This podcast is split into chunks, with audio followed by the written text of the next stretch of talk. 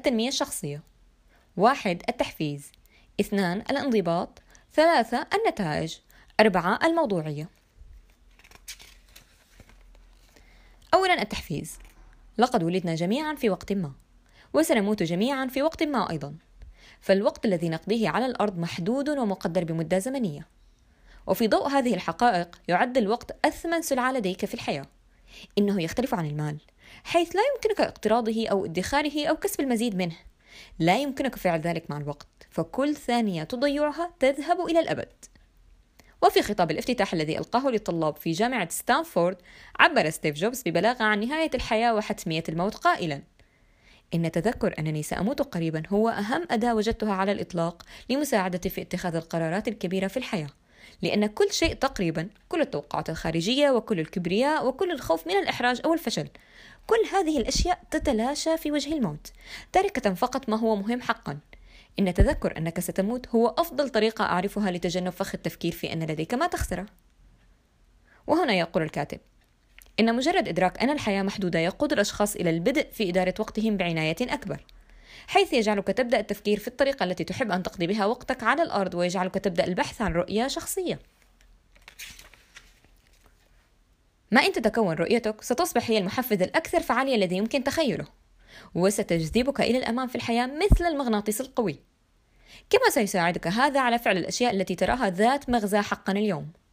والتي تجذبك نحو مستقبلك المثالي في الوقت نفسه. الانضباط. هناك جانبان للانضباط اليومي الإنتاجية والفعالية.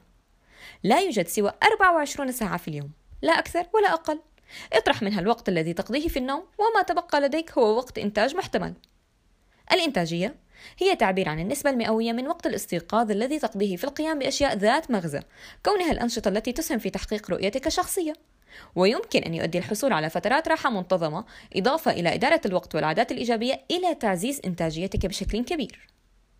الفعالية تحدد ما إذا كانت الأشياء التي تقضي وقتك فيها هي أنشطة مهمة أم لا. ويقاس هذا بمدى دفعها إياك إلى الأمام بأسرع ما يمكن في الحياة. وتعد القدرة على تحديد الأولويات وتقسيم المهام وتفويض المسؤوليات أمرا بالغ الأهمية لتحسين فعاليتك الشخصية. تخيل رؤيتك مسارا والإنتاجية هي تعبير عن المدة التي تقضيها في السير على هذا المسار يوميا. تحدد الفعالية ما إذا كنت ما إذا كنت تتخذ كبر الخطوات الممكنة، وبالتالي فإن الانضباط هو قدرتك الشاملة على اتخاذ إجراءات محددة تؤدي إلى تحقيق رؤيتك الشخصية.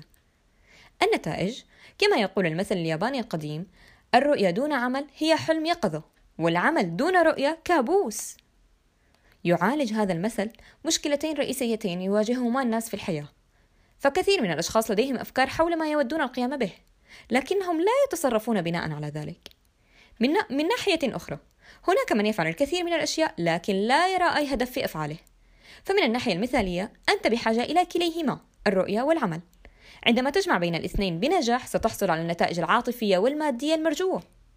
النتائج العاطفية ترتبط هذه النتائج بإغراق عقلك بالدوبامين وهو ناقل عصبي يجعلك تشعر بالسعادة عند إطلاقه.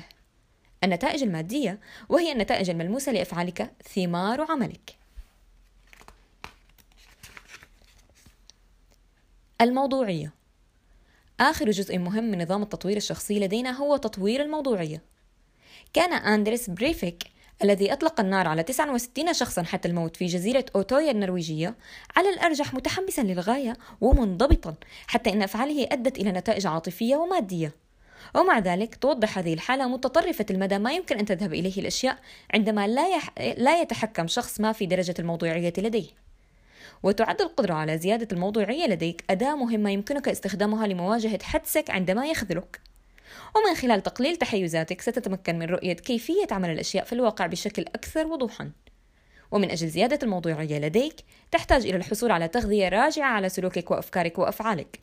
ونظرا لأن عقولنا غالبا ما تميل إلى صديق إلى تصديق أشياء غير صحيحة في الواقع.